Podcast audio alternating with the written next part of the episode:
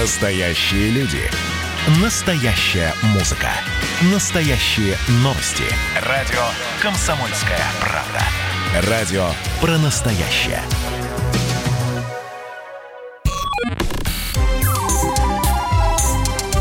Не отключайте питание радиоприемников. Начинается передача данных.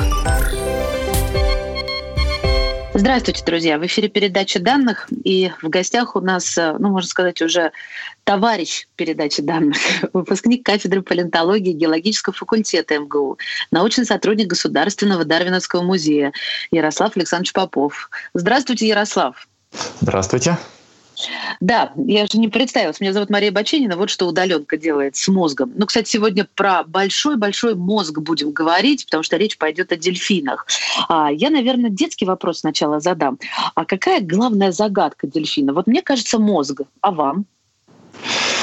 Ой, ну, дельфины очень загадочные существа, поэтому сложно сказать, что самое впечатляющее. Но, наверное, я с вами все-таки соглашусь, потому что очень мало существ в мире, которые близки к нам по интеллекту, и вот дельфины одни из них. И насколько они умны, мы, наверное, до сих пор не понимаем до конца.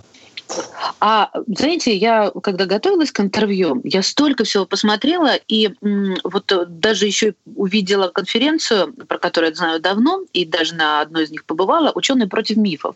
И э, выступали там разные ученые, один из них делал доклад по дельфинам и по их дружелюбности. В общем, все это мифы, сказал он, потому что, ну, с какой стати они должны любить людей, по большому, так сказать, счету.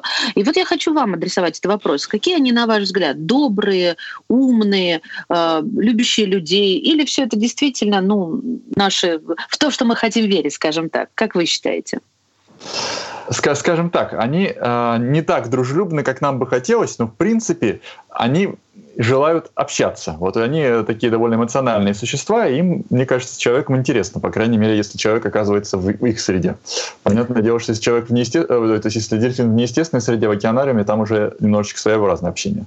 А так, конечно же, да, действительно, во многом предполагают, что дельфины такие милые, очаровательные существа, и нам, нам все время улыбаются, нам все время рады, но на самом деле вот то, что мы частенько принимаем за радость и за эмо...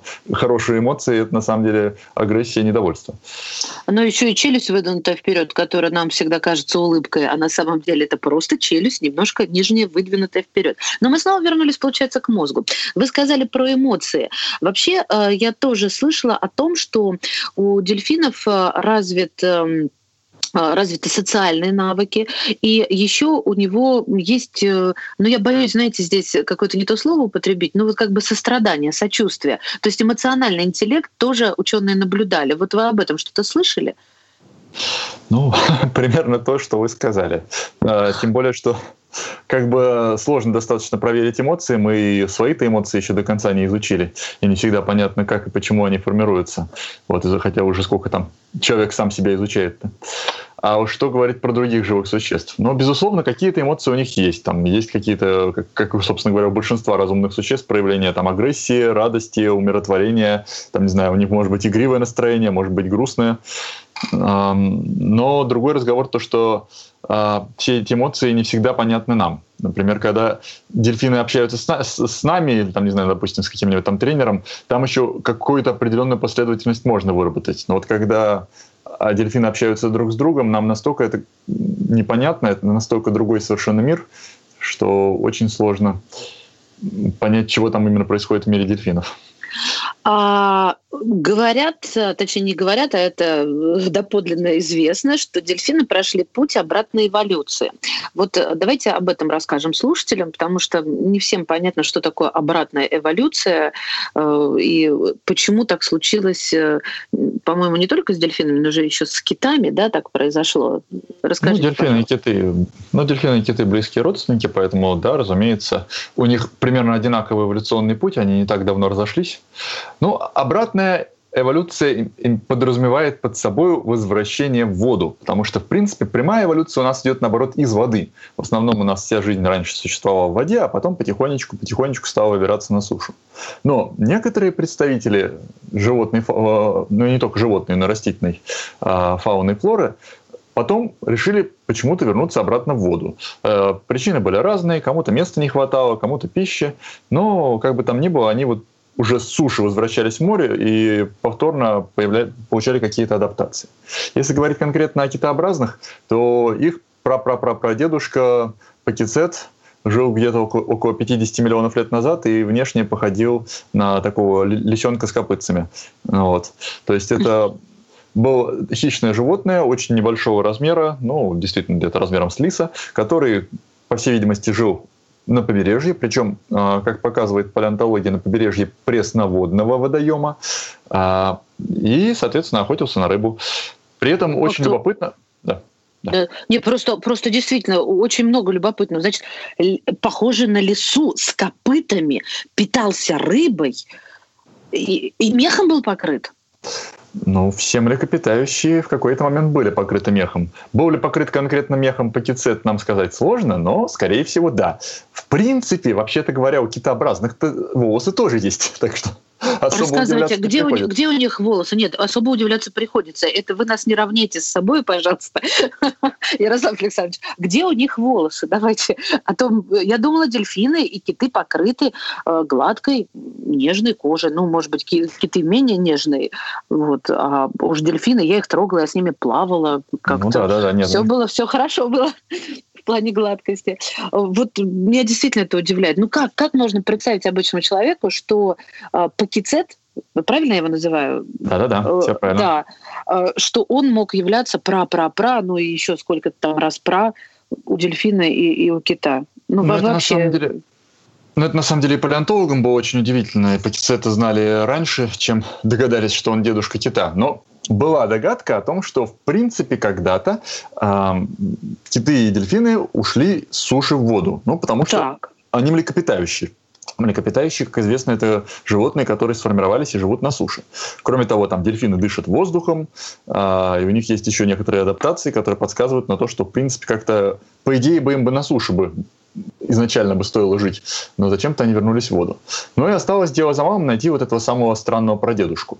И его долго искали и найти не могли, и вдруг у этого самого Пакицета обнаружили ухо, которое по строению было очень похоже на ухо китообразных. Дело в том, что вот эта слуховая капсула у всех эм, китообразных очень специфическая, и не перепутаешь ни с чем. И вот здесь она была очень похожа, хотя... Внешне это было существо, ну, совершенно наземное, и никаких признаков, как говорится, дельфина не выдавало. Ну и когда, соответственно, установили, что это, скорее всего, дедуля дельфина, там уже можно было выстраивать какой-то рядочек. Тем более, что уже сейчас э, рядочек выстраивается довольно красивый, уже много разных звеньев найдено в этой цепи, и можно примерно представить, как шла эволюция. То есть примерно через пару миллионов лет эти самые э, пакицеты ушли в воду, э, при этом они стали похожи на крокодильчиков таких, э, только лысеньких. Вот, у них, соответственно, ну, и, разумеется, таких кожистых, кожистых и тепленьких. А, но у них уже были коротенькие лапки, у них а, было довольно приземистое тело, очень мощная пасть, и, скорее всего, они как крокодилы себя и вели, и ловили кого-нибудь, кто жил на суше. Но они а, по-прежнему были живородящими, правильно? Ну, они как бы, да, дельфины тоже по-прежнему живородящие. Да-да-да, я просто уточняю, потому что крокодил, кто-нибудь сейчас услышит и скажет, а, ну, значит, яйца. Так, я поняла. А вот, Нет, слушайте, неужели... Вот, как, знаете, вопрос палеонтологу. Как палеонтолог палеонтологу, ну, начинающий, уже продвинутому. А что, по ушной раковине можно родство определить? Неужели этого достаточно? В данной ситуации да. Понимаете, все зависит от того, насколько тот или иной орган уникален. Если вот какая-то особая адаптация возникла единожды и больше никогда ни у кого не проявлялась, и вдруг что-то подобное находится в ископаемом состоянии, то, пользуясь бритвой Оккама, то есть выбирая самый простой путь, самое простое здесь объяснение будет, что они родственники. Вот. А когда они вписываются все в единый красивый рядочек стройный, то вообще красота. А вот еще один вопрос. Вот вы сказали, что Пакицет, он уходил в воду. Вот знаете, это, это очень сложно представить. Да, это да, сам. Спасибо, поправляйте. Да, да, хорошо. Лис. Он уходил в воду. Очень сложно представить, что значит уходил. Вот это палеонтологам известно. То есть я понимаю, что это не длиной в неделю его был заход, а многие века, наверное. Но тем не менее, он что, сначала попробовал, потом как-то дальше прошел. Ну вот мне вот любопытно, я не знаю, алгоритм, что ли, растянутый в столетия. Или, кстати, насколько он был растянут, вот этот процесс?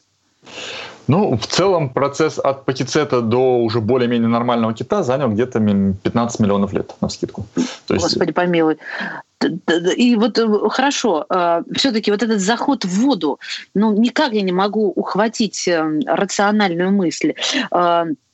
Он стал на протяжении, допустим, нескольких веков сначала понимать, что там больше еды, да, и, и стал засовывать туда нос. Вот, вот, вот это любопытно. Это нам понятно или просто общо? Ну, вода ему показалась привлекательнее, и он туда как-то переш... переехал.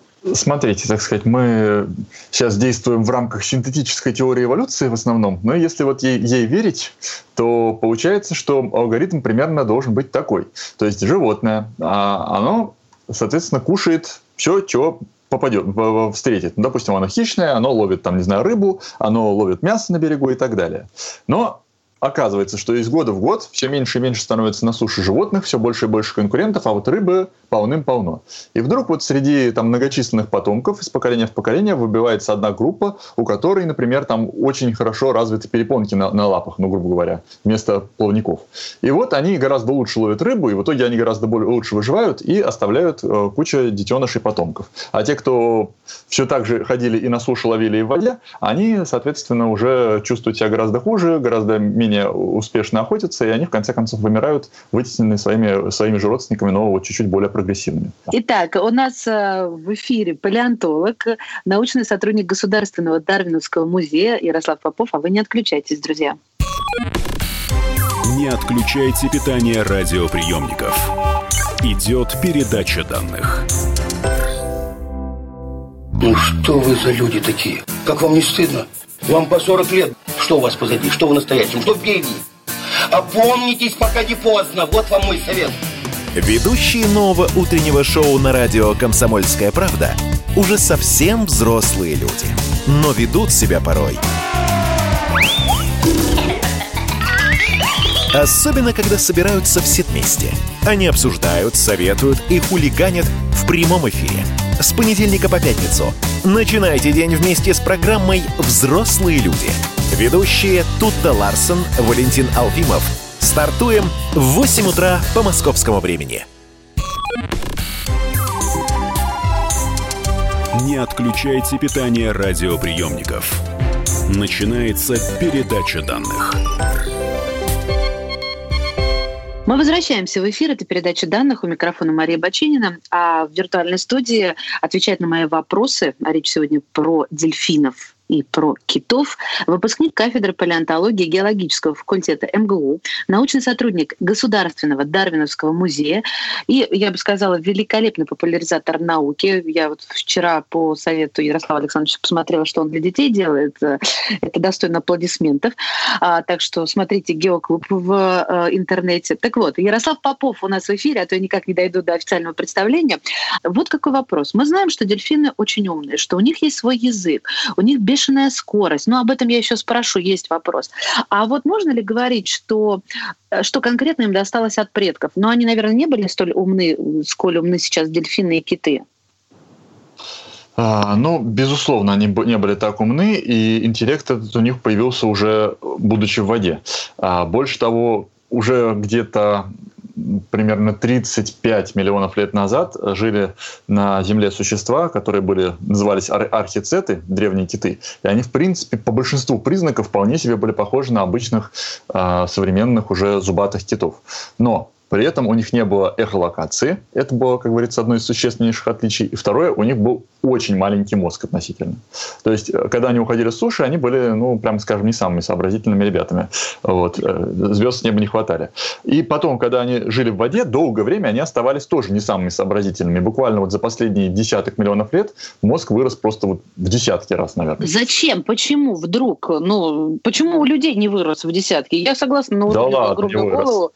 Ну, ну, в десятке, может, я погорячился, но в разы точно. И у людей тоже в разы. Так был, был же мозг где-то четыреста грамм еще у наших предков, которые жили где-то пять миллионов лет назад. А теперь, прошу прощения, кило полтора четыреста, кило. Насколько? Да. да, полтора. А у дельфина кило семьсот, насколько я да.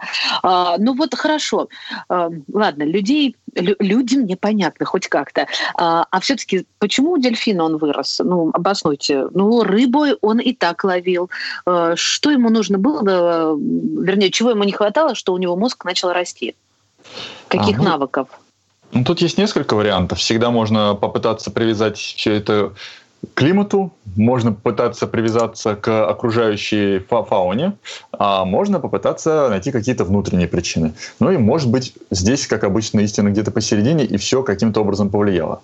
Если взять климат, то, в принципе, у нас за последние э, несколько миллионов лет очень сильно произошли изменения климата, особенно за последние два с половиной миллиона лет. Как известно, у нас сейчас чередуются то ледниковые периоды, то межледниковье, и, конечно же, вот такие постоянные перепады климата заставляют животных как-то адаптироваться и выживать в суровых условиях и постоянно изменяться. А те, кто не меняются, те погибают.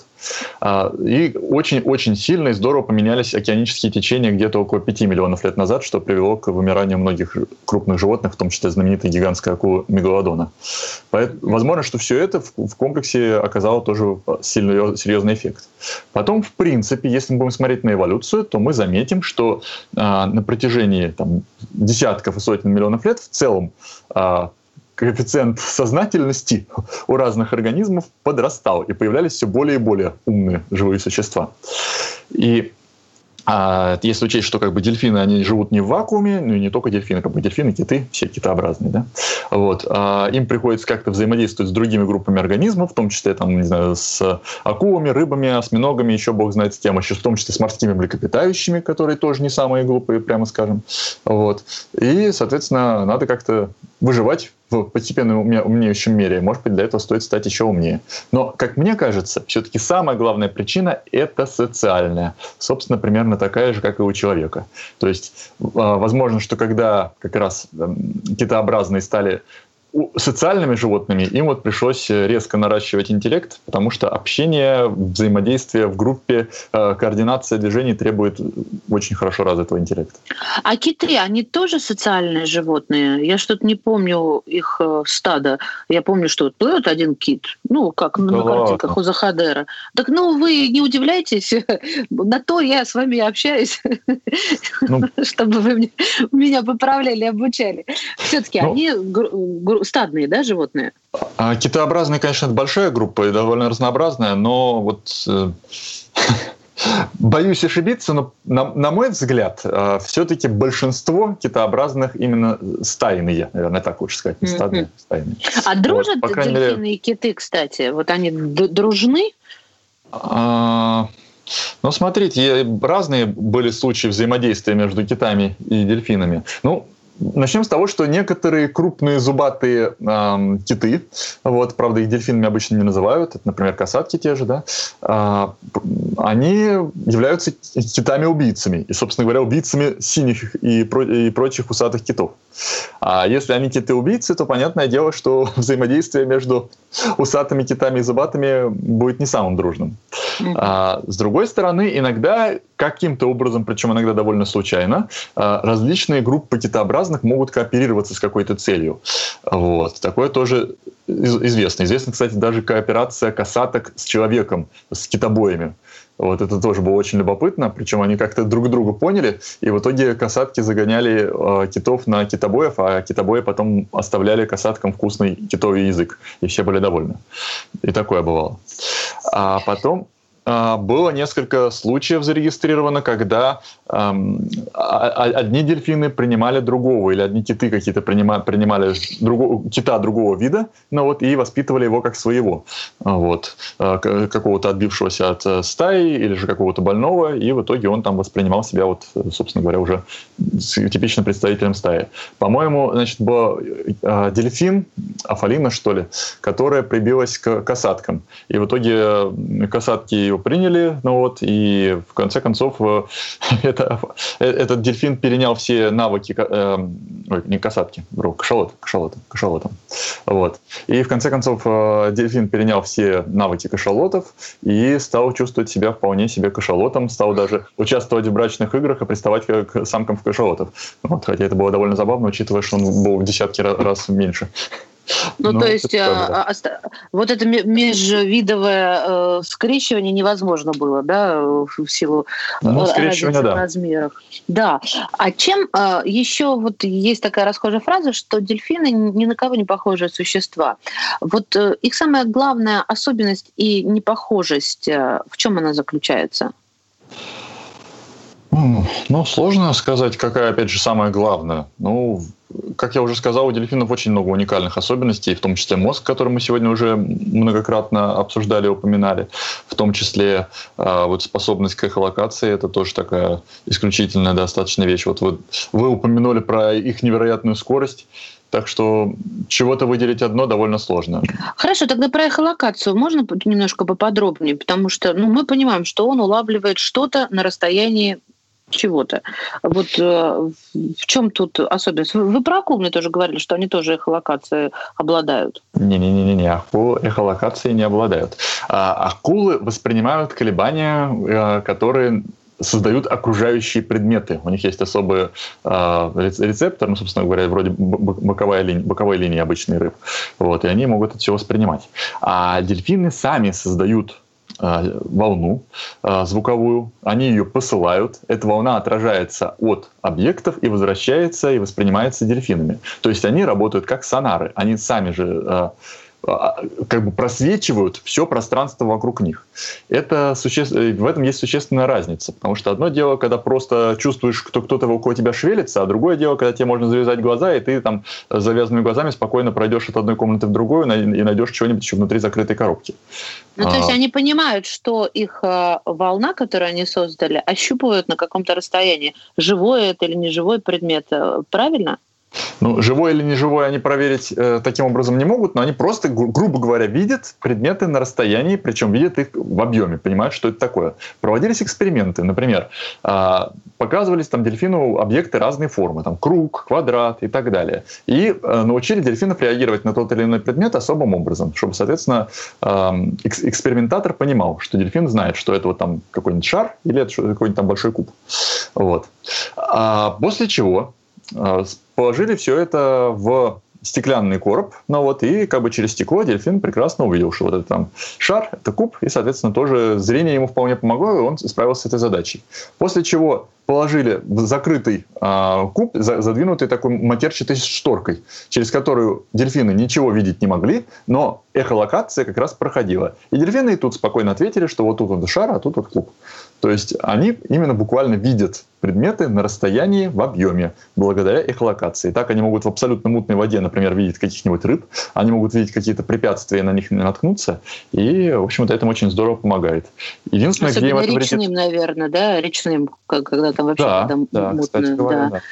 А, да, особенно я что им вредит, конечно же, в океанариумах, потому что, собственно говоря, там со всех сторон отражающие поверхности, если они будут пытаться использовать эхолокацию, они вот могут буквально оглохнуть. И говорят, что во многом, собственно говоря, вот проблема дельфинов с их там подавленным состоянием и прочим связана не с тем, что им там места не хватает для движения, а вот с тем, что вот у них вот со всех сторон такие гладкие поверхности. Которые... Ну, пользуясь случаем, я, я вообще выступила бы с, с, за то, чтобы закрыть все, все эти места развлечений, которые продолжают издеваться над животными.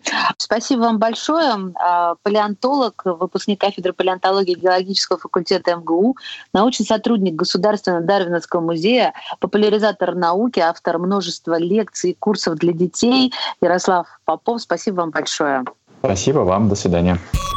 Передача данных успешно завершена. Не отключайте питание радиоприемника. Скоро начнется другая передача. Как дела, Россия? Ватсап-страна!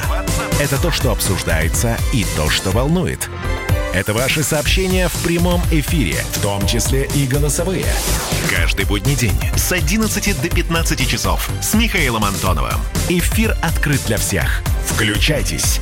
Радио «Комсомольская правда». Радио про настоящее.